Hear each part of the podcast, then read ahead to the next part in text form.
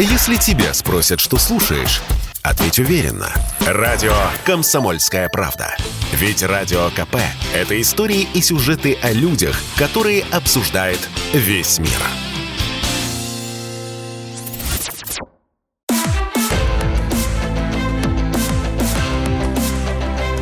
Исторические хроники с Николаем Сванидзе на Радио КП. Год 1946. Мы победители. Страна выиграла войну. Война была страшнейшая. Именно поэтому все ждут невероятных перемен к лучшему. Надо сказать, иллюзии по поводу послевоенной жизни проявились еще в самом начале войны. Разговоры о будущем начинаются еще в поездах, идущих в эвакуацию. Советские писатели, лояльные власти, в поездах, идущих на восток, становятся так откровенны, что пугают едущих с ними родственников. Из сообщений НКВД Иосиф Уткин, поэт, говорит: «У нас такой же страшный режим, как и в Германии. Все и вся задавлено. Мы должны победить немецкий фашизм, а потом победить самих себя». Федин, писатель: «Теперь должна наступить новая эпоха, когда народ больше не будет голодать, не будет все с себя снимать, чтобы благоденствовала какая-то кучка большевиков.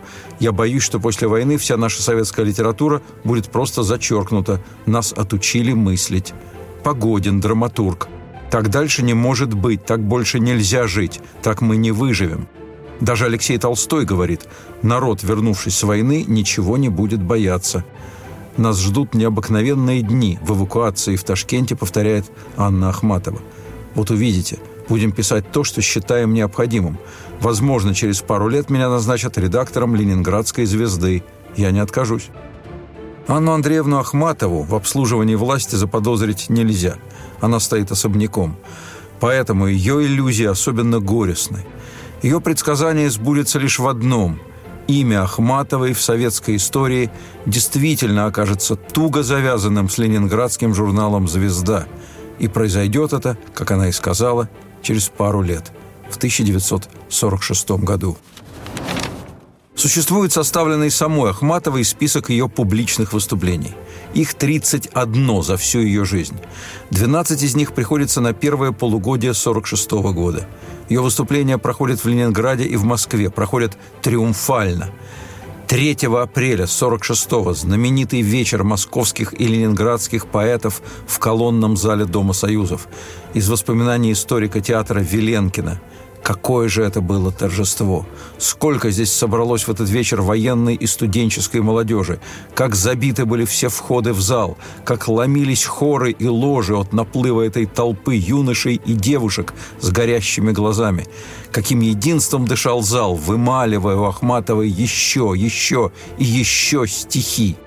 Из воспоминаний любимой, знакомой Ахматовой. Когда она стала читать, все в зале встали и так и слушали ее, стоя. Из воспоминаний Эренбурга, у которого Ахматова была 2 дня спустя. Когда я упомянула о вечере, она покачала головой. «Я этого не люблю. А главное, у нас этого не любят». Но в те апрельские дни Ахматова выступает в Московском университете, в Доме актера, в Центральном офицерском доме летчиков. Она 6 сеансов позирует художнику Сарьяну. На войне все мечтали выжить и поглядеть, какой будет жизнь. До войны государство долгие годы подавляло человеческую личность. К войне страна была катастрофически не готова. Именно поэтому война предъявила невероятно высокие требования к каждому. Война проявила личность и позволила каждому ощутить себя гражданином. Писатель Вячеслав Кондратьев устами своего героя потом скажет: «На войне я был до необходимости необходим. Там такое чувство было, словно ты один в своих руках судьбу России держишь». Кроме того, война дала людям массу информации. Прежде всего, об их собственной стране. На фронте встретились люди из разных социальных слоев, которые в мирной жизни не пересекались. Многие горожане впервые на фронте от крестьян узнали правду о голоде в деревне, о том, что из себя на самом деле представляет колхозная жизнь. Вместе с мобилизованными заключенными пришла информация из лагерей. Привычное для сталинских предвоенных лет массовое недоверие было и на фронте. И все-таки, как свидетельствуют фронтовики, разговоры велись достаточно откровенные. Когда армия перешагнула границу СССР, вошла в Европу, Миллионы людей без подготовки столкнулись с иной, вообще неведомой им жизненной культурой. Это был психологический шок. Советские люди получили неожиданную возможность сравнивать, но для переживания и осмысления полученного на войне опыта не будет ни времени, ни сил. Послевоенная жизнь – это новая борьба за выживание. Это на фронте казалось, что после последнего выстрела наступит счастье. Фронтовики ищут работу, но часто не находят ее по своей довоенной специальности. Те, кто ушел на фронт со школьной скамьи, кроме войны вообще ничего не знают. С жильем совсем плохо. Наваливаются болезни. В советской армии, единственной из всех участвовавших в войне, отпуска военнослужащим не давали, только по ранению. Крайнее физическое и психическое истощение дает о себе знать сразу после войны. После войны 2 миллиона инвалидов. Руководители предприятий и учреждений, как правило, отказывают им в приеме на работу. На пенсию, положенную фронтовику-инвалиду, прожить невозможно. Они, спасшие родину, нищенствуют на вокзалах, на базарах, у церквей. Общение между фронтовиками, связанными теперь еще и послевоенными проблемами, в 1946-м – это вопрос жизненной необходимости. На этот сложнейший социальный вопрос найден простой ответ – это «Голубой Дунай». Такое народное название получают открытые после войны убогие пивные и закусочные, где фронтовики собираются вечерами, где они могут выговориться, где они просто находятся среди своих, где у всех общее прошлое. «Голубой Дунай» – последнее прибежище той особой свободы, которую люди ощутили на фронте. Из дневника писателя Эммануила Казакевича. «Я зашел в пивную. 2 инвалида и слесарь-водопроводчик пили пиво и вспоминали войну. Один плакал, потом сказал: «Если будет война, я опять пойду». Про этих людей, про миллионы таких людей, пришедших в тяжелую, нищую, послевоенную жизнь, большой писатель-фронтовик Виктор Астафьев скажет: «На исходе лет вдруг обнаруживаешь, если что и было в твоей жизни, чем можно гордиться, о чем печалиться, это она, война». Для другой части людей, прошедших фронт, жизнь не будет исчерпана войной. Это те, кому повезет с работой, кто сумеет психологически восстановиться и найдет себя в новой жизни. И главное, это те, кто после фронта прямо в гимнастерках придут в институты и университеты и начнут учиться. 2 половины фронтового поколения впоследствии будут плохо понимать друг друга. Год 1946. В послевоенный год советская власть боится самостоятельного сплочения людей, вышедших из войны. Власть запрещает даже официальные общественные организации ветеранов. Запрещает сразу после победы. В мае 1945-го председатель Совинформбюро Лозинский обратился к Молотову с предложением создать для ветеранов войны Совет маршалов и Общество героев Советского Союза. Предложение отвергнуто. Страх власти перед угрозой нового декабризма необыкновенно велик. Декабрьское восстание в России в 1825 году – следствие освободительного похода в Европу в финале войны против Наполеона. В 1945-м, в 1946-м победителей в войне с фашизмом, вернувшихся из Европы, необходимо рассеять, смешать их с общей массой. На самом деле о декабризме и речи нет. «Мы не могли даже представить себе какой-либо другой системы», говорит писатель-фронтовик Вячеслав Кондратьев. Писатель-фронтовик Виктор Некрасов пишет: «Увы, мы простили Сталину все – коллективизацию, 37-е годы, дни военных поражений». Кадровый офицер и будущий диссидент Петр Григоренко говорит: «Сомнения, стучавшиеся в душу накануне войны, исчезли. Сталин был снова для меня великий непогрешимый вождь и гениальный полководец. Таково обаяние победы, что эту чушь принимаешь за откровение. Меня не могло смутить ничто». 1945 и 1946 годы – это пик популярности Сталина. Из воспоминаний военного корреспондента Александра Авдеенко. Он пришел на парад Победы с маленьким сыном. Он берет сына на руки. Тот видит Сталина. В тот день шел дождь. Мальчик спрашивает: «Папа, а почему Сталин не приказал Богу сделать нам хорошую погоду?» Поэтесса Маргарита Алигер пишет: «Весной 1946-го Ахматова была бодра и спокойна. У нее просили стихи, печатали их, платили деньги. Да-да, деньги, говорила Анна Андреевна. Это хорошо, что деньги. Они ведь так нужны людям. Деньги ей были нужны, чтобы раздавать нуждающимся знакомым. Ахматова знает цену отсутствия денег. Ее не печатали 16 лет подряд. с 24 по 40. В 24-м на Невском она встретит партийную советскую писательницу Мариэту Шагинян, которая скажет: «Вот вы какая важная особа, а вас было постановление ЦК не арестовывать, но и не печатать».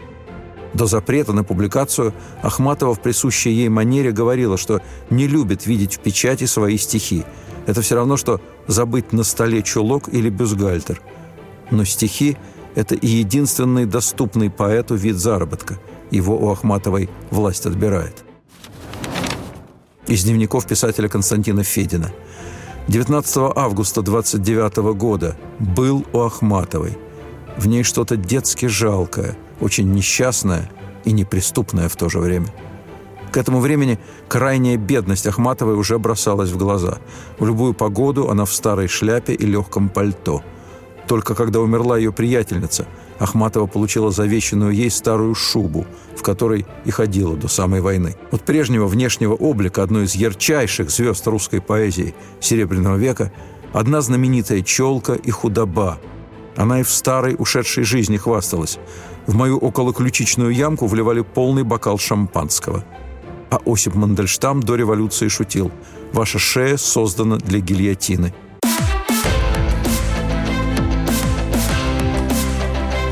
Исторические хроники с Николаем Сванидзе на радио КП.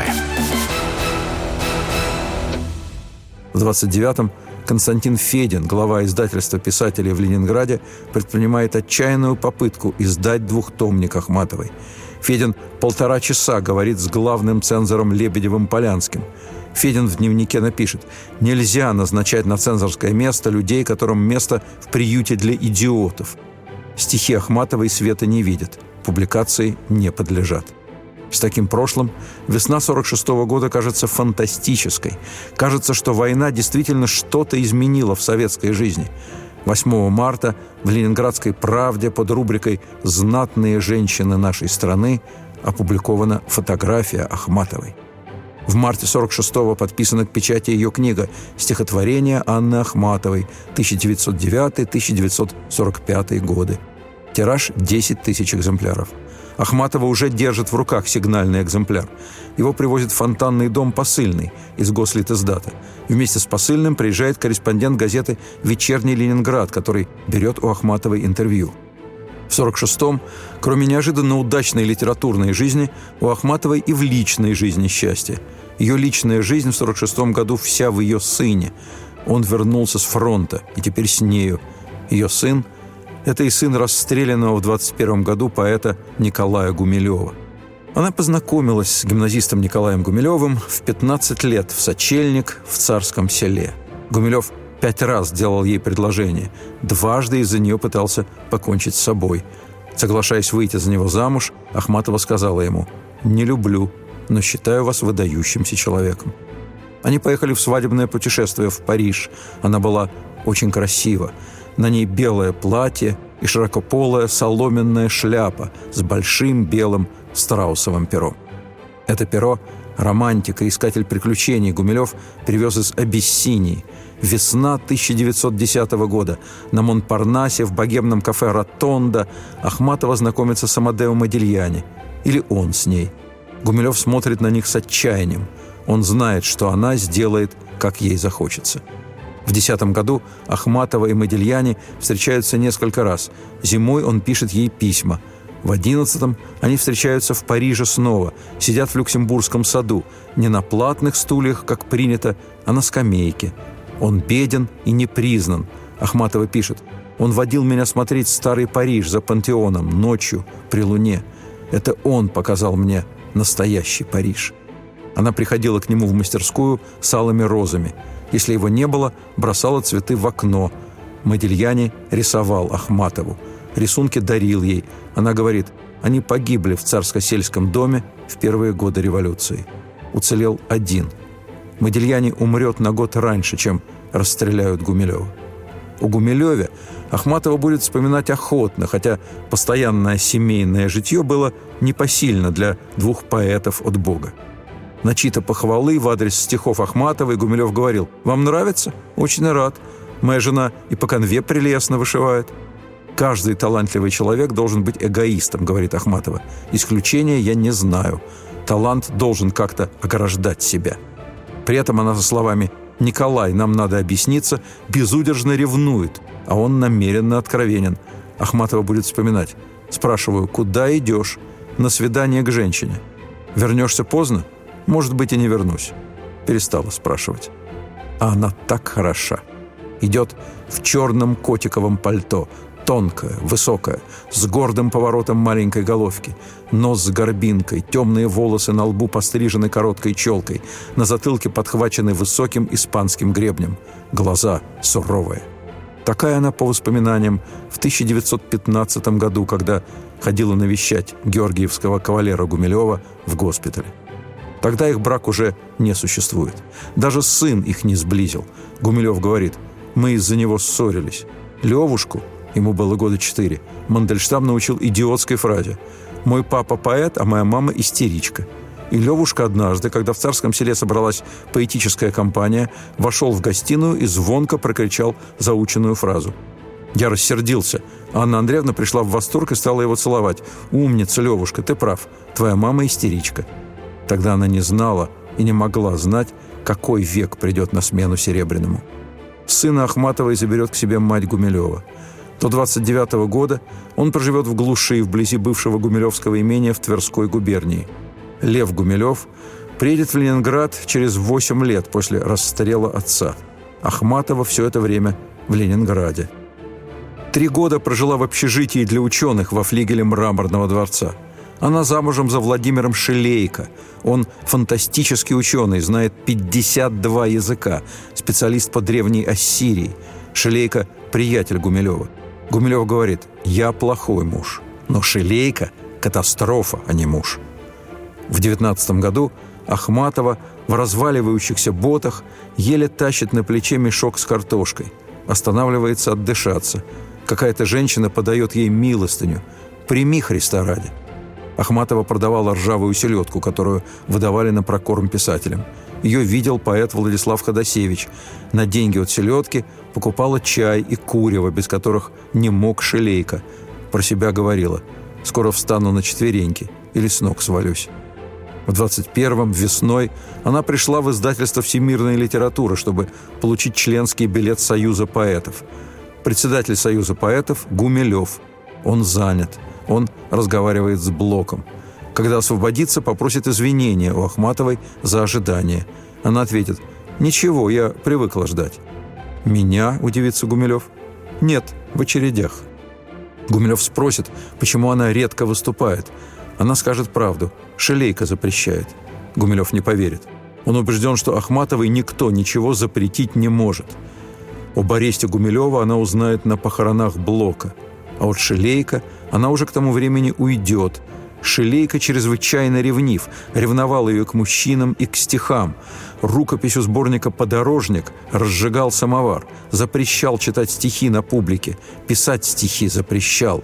В конце жизни она будет вспоминать о браке с Шелейко почти весело и с признательностью. Ахматова ушла от Шелейко к молодому композитору Артуру Лурье. Лурье щеголяет близостью с Ахматовой.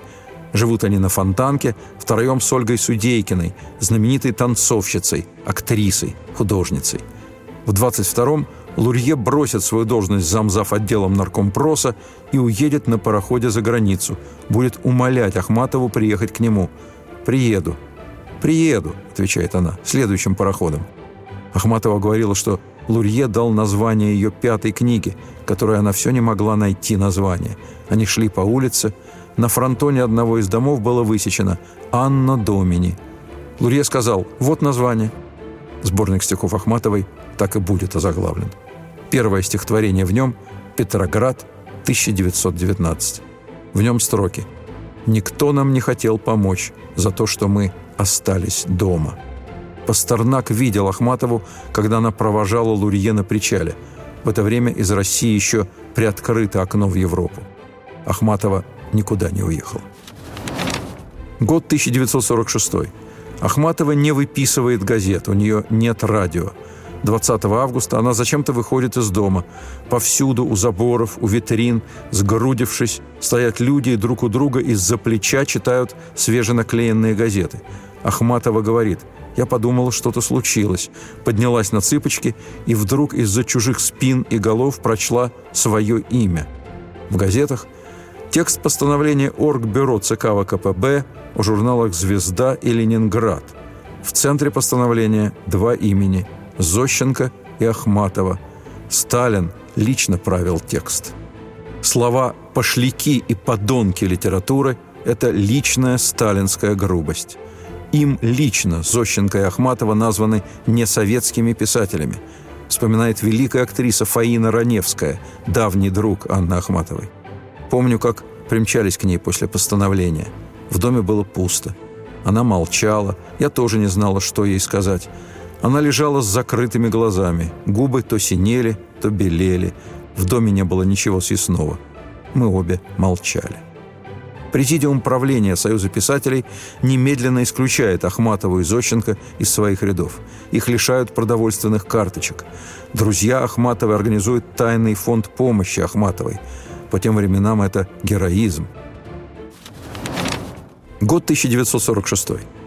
Существует письмо Марины Цветаевой Анне Ахматовой от ноября 1926 года из Франции. «Пишу вам по радостному поводу вашего приезда. Хочу знать, одна ли вы едете или с семьей. Но как бы вы ни ехали, езжайте смело. Напишите мне тотчас. Когда? Одна или с семьей? Решение или мечта?» Про себя, про свой отъезд мечты у Ахматовой точно не было. Решение также не пришло. Сына она никуда не отправила. В 1929 году ее сын Лев Гумилев приезжает из провинции в Ленинград в квартиру в Фонтанном доме, где живет Ахматова со своим мужем, искусствоведом Пуниным. Хотя это не совсем точно, потому что в этой квартире живет вся большая бывшая семья Пунина. Семья Пунина – это его бывшая жена Анна Евгеньевна Аренс, дочка Ирина, мачеха Пунина Елизавета Антоновна, домработница Аннушка с сыном Женей. Кроме того, Анна Евгеньевна со временем берет к себе своего отца, Евгения Ивановича Аренса. Время от времени здесь же проживает брат Пунина Александр с женой и дочерью. С 1935 года здесь же живет племянник Анны Евгеньевны Игорь. Когда дочка Пунина выйдет замуж, ее муж также поселится в этой квартире.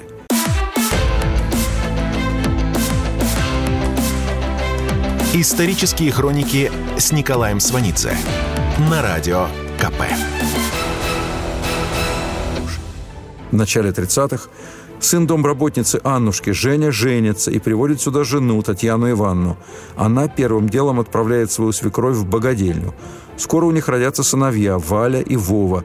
Татьяна Ивановна считает себя правящим классом и занимает бывшую столовую. Вот в этой компании и живет Ахматова, ее сын.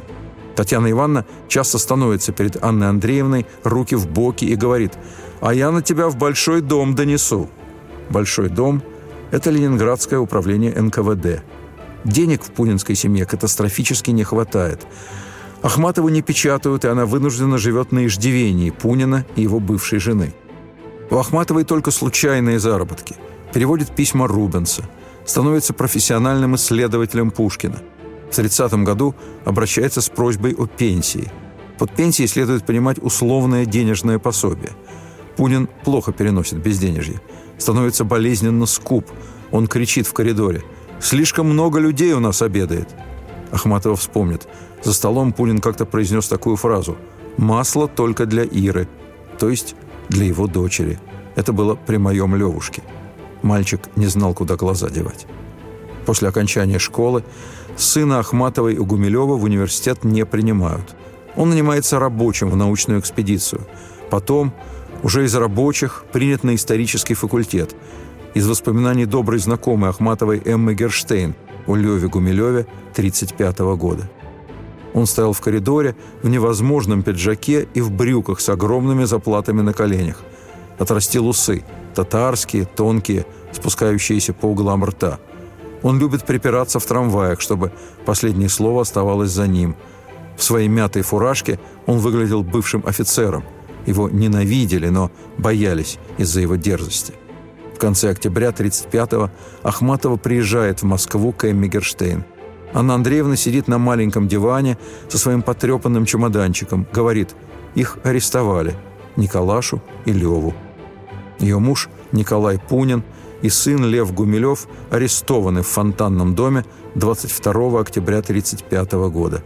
Эмма Герштейн продолжает. Она переночевала у меня. Я смотрела на ее тяжелый сон. У нее запали глаза, и возле переносицы появились треугольники. Больше они не проходили. Она изменилась на моих глазах.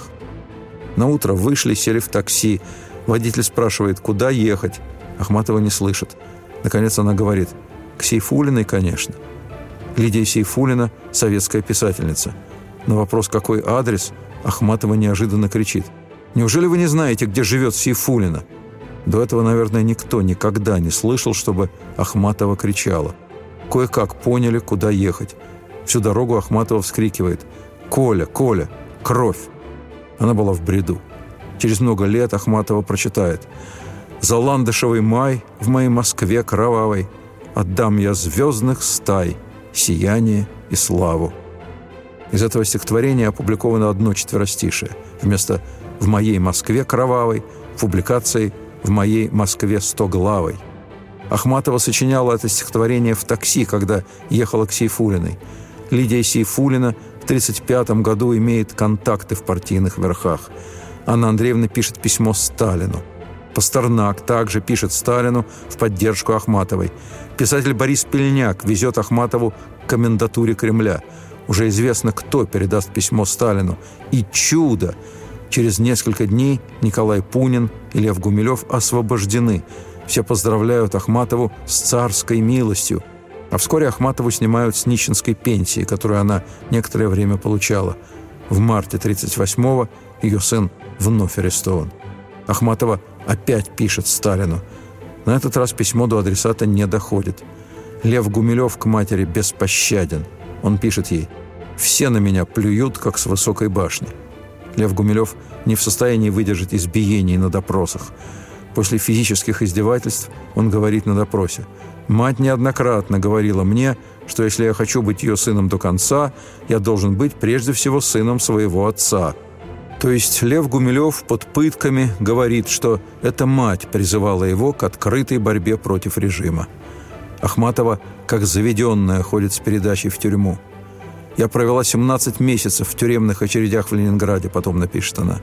«Как-то раз кто-то опознал меня.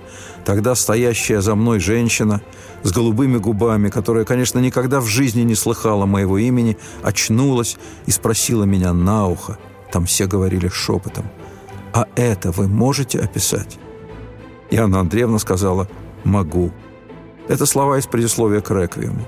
Ахматовский «Реквием» – одно из мощнейших явлений русской гражданской лирики и просто материнское проклятие сталинизму.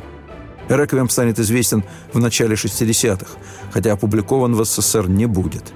«Реквием» попадет в самиздатовскую литературу, а не в ограниченно процеженно разрешенную антисталинскую. У Ахматовой особая ненависть к Сталину.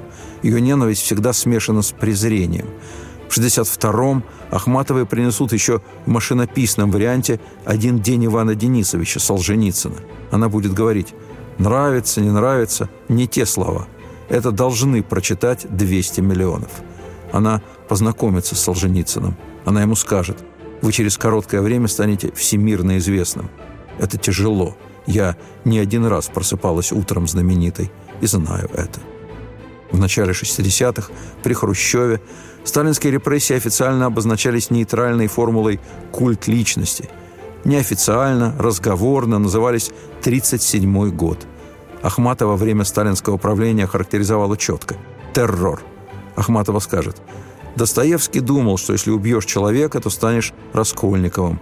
А мы сейчас знаем, что можно убить 50, 100 человек и вечером пойти в театр».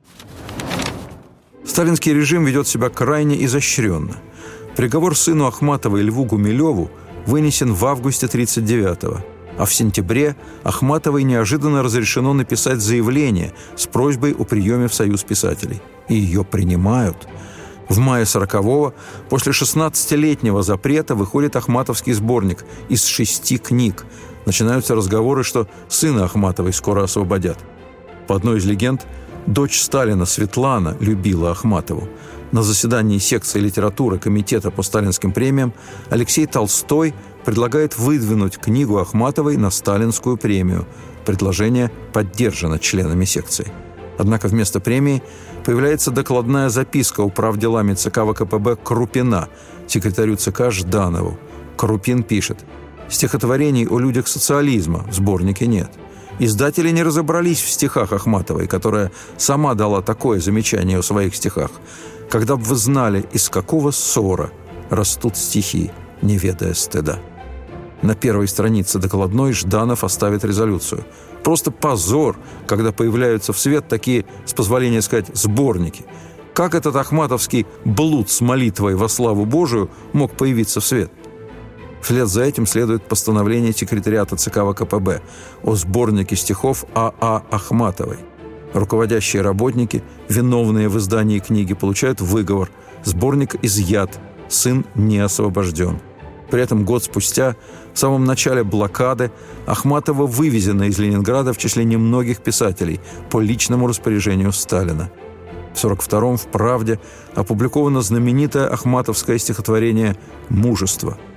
В 1943-м в Ташкенте, где Ахматова в эвакуации, выходит ее сборник «Избранная». В 1944-м заканчивается срок заключения ее сына. Он уходит на фронт добровольцем.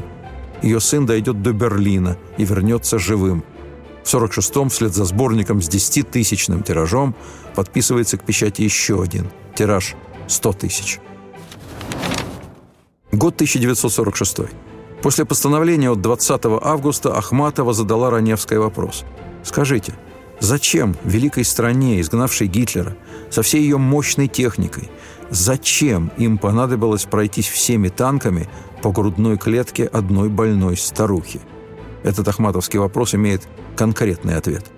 Первая половина 1946 года – это время активной борьбы между группировкой Берии, Маленкова и Ждановым. Берия и Маленков, за годы войны необыкновенно продвинувшиеся в аппаратной иерархии, в начале 1946 года теряют свои позиции. Берия снят с должности руководителя НКВД. Маленков теряет пост секретаря ЦК по кадрам. Жданов – второй человек в партии. На месте Маленкова оказывается человек Жданова – Кузнецов. В этой ситуации сторона Маленкова в лице начальника управления агитации и пропаганды Александрова делает ход. Выдвигаются обвинения в провале идеологической работы в ленинградских журналах. Ленинград традиционно воспринимается как ждановская епархия. Сталин любит наблюдать за аппаратными схватками. Ахматова и Зощенко оказываются заложниками аппаратной игры, но не только ее. В постановлении 1946 года журналы «Звезда» и «Ленинград» обвиняются в том, что они культивируют несвойственный советским людям дух низкопоклонства перед современной буржуазной культурой Запада. Год 1946. 5 марта в спортивном зале Вестминстерского колледжа в Фултоне, штат Миссури, бывший британский премьер Уинстон Черчилль уже произнес свою знаменитую речь.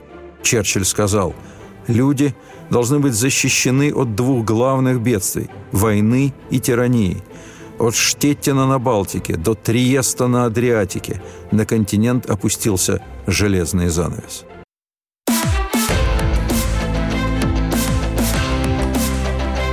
Исторические хроники с Николаем Сванидзе на радио КП.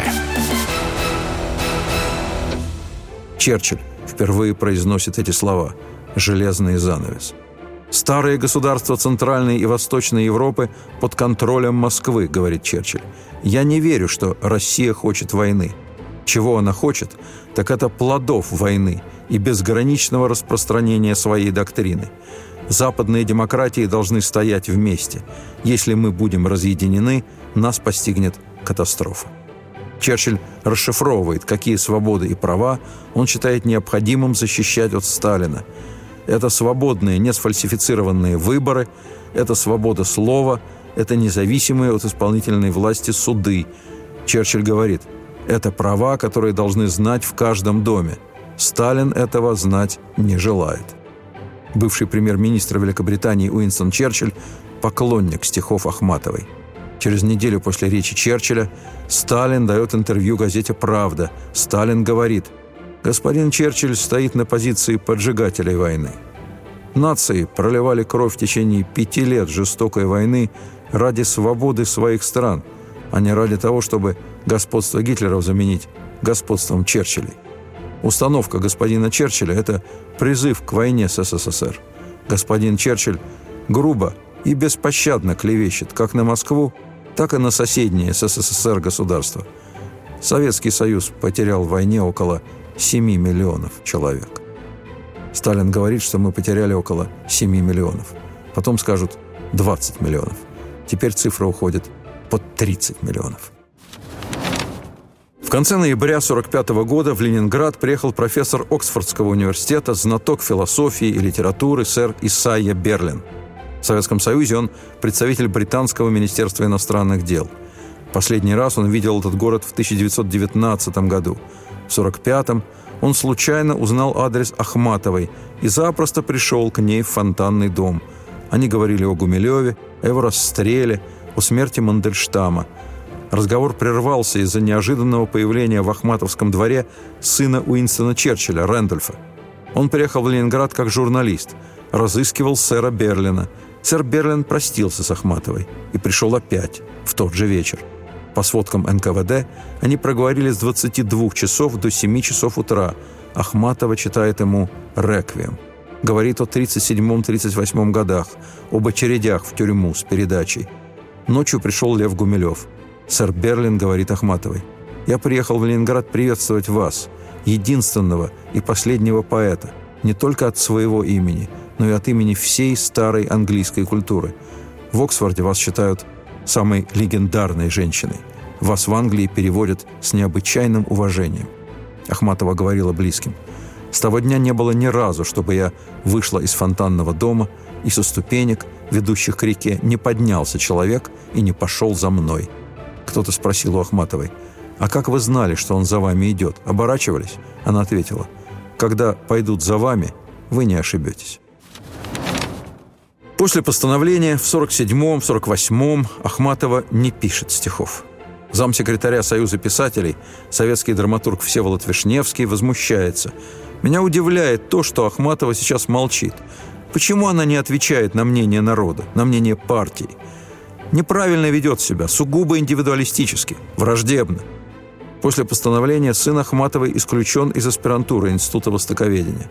Пойдет библиотекарем в сумасшедший дом на 5-й линии Васильевского острова. Получит там характеристику и сможет защитить диссертацию. Ахматова все время боится ареста сына. В августе 1949-го в Фонтанном доме снова арестовывают Николая Пунина. Николай Николаевич Пунин умрет в лагере. Ахматова идет на немыслимый для себя шаг. В страхе за сына она пишет стихи, посвященные Сталину. «И благодарного народа вождь слышит голос. Мы пришли сказать, где Сталин, там свобода, мир и величие земли». Стихи не спасают. Лев Гумилев арестован. Он выйдет из лагеря в 1956-м. Он будет вспоминать, как его допрашивали о визите Берлина к его матери в 1945-м. Он будет рассказывать, как следователь в лефортовской тюрьме, схватив его за волосы, бил головой о стену, требуя признания о шпионской деятельности Ахматовой в пользу Англии. Лев Гумилев скажет, что в своей жизни он сидел за папу, за себя и за маму. Потом будет случайным людям говорить: «Мама не любила папу, и ее нелюбовь перешла на меня». Для него так и останется невыносимым, что мать не могла спасти его. Из лагеря он писал знакомым: «Пусть будет паскудной судьба, а мама хорошей.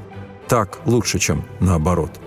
А Анна Андреевна в полном одиночестве ему, единственному на свете родному человеку, писала в лагерь: «Пожалей хоть ты меня».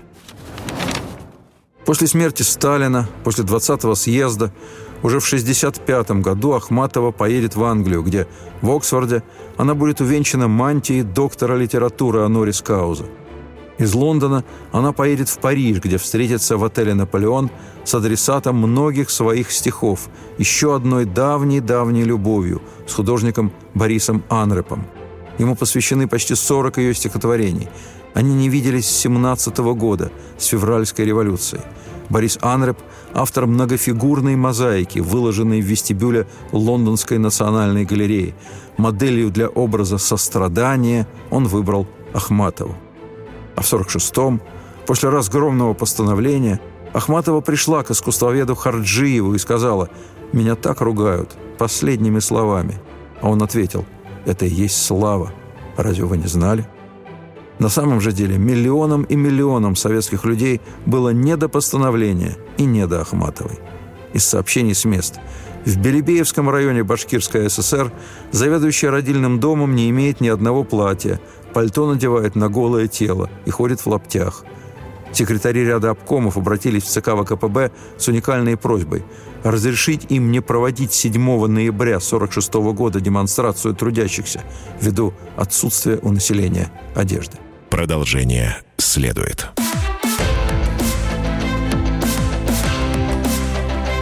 Исторические хроники с Николаем Сванидзе на радио КП.